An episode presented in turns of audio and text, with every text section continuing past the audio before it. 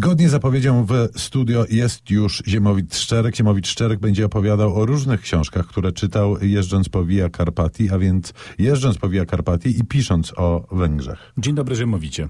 E, dzień dobry. Od czego zaczynamy y, twoją listę? Bo oczywiście lektur jak zawsze przy pisaniu książki jest dużo, ale tutaj trzeba się było zdecydować na pewną y, małą pulę. Rozumiem, że, rozumiem, że zaczniemy od czegoś, co no, stanowi pewien fundament twojej pracy nad tą twoją książką. Można tak powiedzieć, bo mowa o książce, która co prawda ukazała się w Polsce, ale nie do końca była tutaj mocno czytana, chociaż na Węgrzech trzęsienie ziemi wywołała.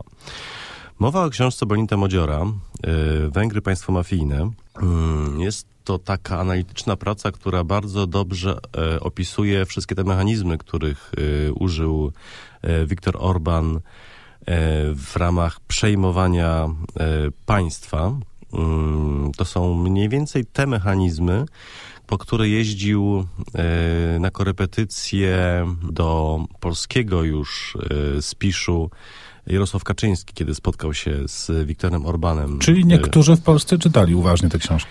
No ja właśnie nie jestem pewien, czy Kaczyński czytał książkę, czy jakby zasięgał rady u źródła wyłącznie. Bo gdyby czytał tę książkę, to dowiedziałby się na ten temat wielu ciekawych rzeczy, które być może sprawiłyby, że powstrzymałby się przed niektórymi ruchami. Mm, Balin Modzior też bierze pod lupę y, Kaczyńskiego i PiS i w ogóle porządki y, panujące w Polsce, porównując je do węgierskich i dochodzi do wniosku, że one się jednak różnią. To znaczy na niekorzyść Węgier, które opisuje mhm. jako państwo, które jest ustawione na wzór właśnie mafijny, znaczy wstawia Orbana w e, pozycji ojca chrzestnego, pisze o tym, jak wokół niego tworzy się ta e, nowa klasa biznesowa. E, Mozior uważa, że jest gorzej, bo rozmawiałem z nim o tym e, i mówiłem mu, że to jest jakby odtworzenie e, tego feudalnego porządku. On powiedział, że w sumie to może by się zgodził, tylko że różnica polega na tym, że porządek feudalny był legalny w czasie, kiedy istniał. No Natomiast no, porządek taki quasi-mafijny raczej legalny nie jest. No dobrze, ale ile można o samym Orbanie? Rozumiem, że pisząc Via Carpatie i jeżdżąc po e, węgierskich bezrożach, czytałeś też inne rzeczy. Taką rzeczą, którą fajnie się zawsze było oderwać od tych tych wydarzeń politycznych, które tam się na Węgrzech e, działy, była na przykład nowa książka Michała Milczarka Donikąd.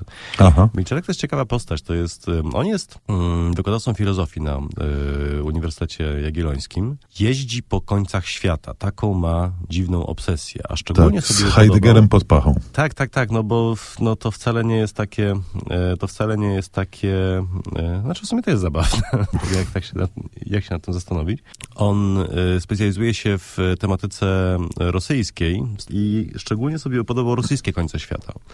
I to jest strasznie fajnie napisana książka, w której Milczarek kręci się porą zimową najczęściej po takich miejscach jak Kamczatka, Norylsk, Jakucja i Czukotka i no są to miejsca, w których raczej zimą nie chcielibyście łapać stopa z tego powodu chociażby, że robi się tam ciemno dość wcześnie, a mroźno właściwie jest przez cały czas i jest tam bardzo pusto i w gruncie rzeczy te momenty, kiedy Milczarek opowiada, że no zaraz się ściemni, ja jestem w środku niczego, mm, po okolicy może i nawet chodzi, mogą, może chodzą niedźwiedzie, a może i nawet tygrysy syberyjskie, a ja łapię stopa i może przyjedzie jakaś ciężarówka, może nie, ale mówi i to i dopiero teraz czuję, że żyje. Po czym przynosi nas, sprowadza to wszystko do domu i przenosi to w nas, w nasz kontekst. No tośmy ładny y, szmat y, świata przejechali od y, Węgier hen daleko na rosyjskie rubieże. Zróbmy przerwę, złapmy oddech, niech pomoże nam w tym Paul McCartney, który zaśpiewa Boże Narodzeniową, oczywiście piosenkę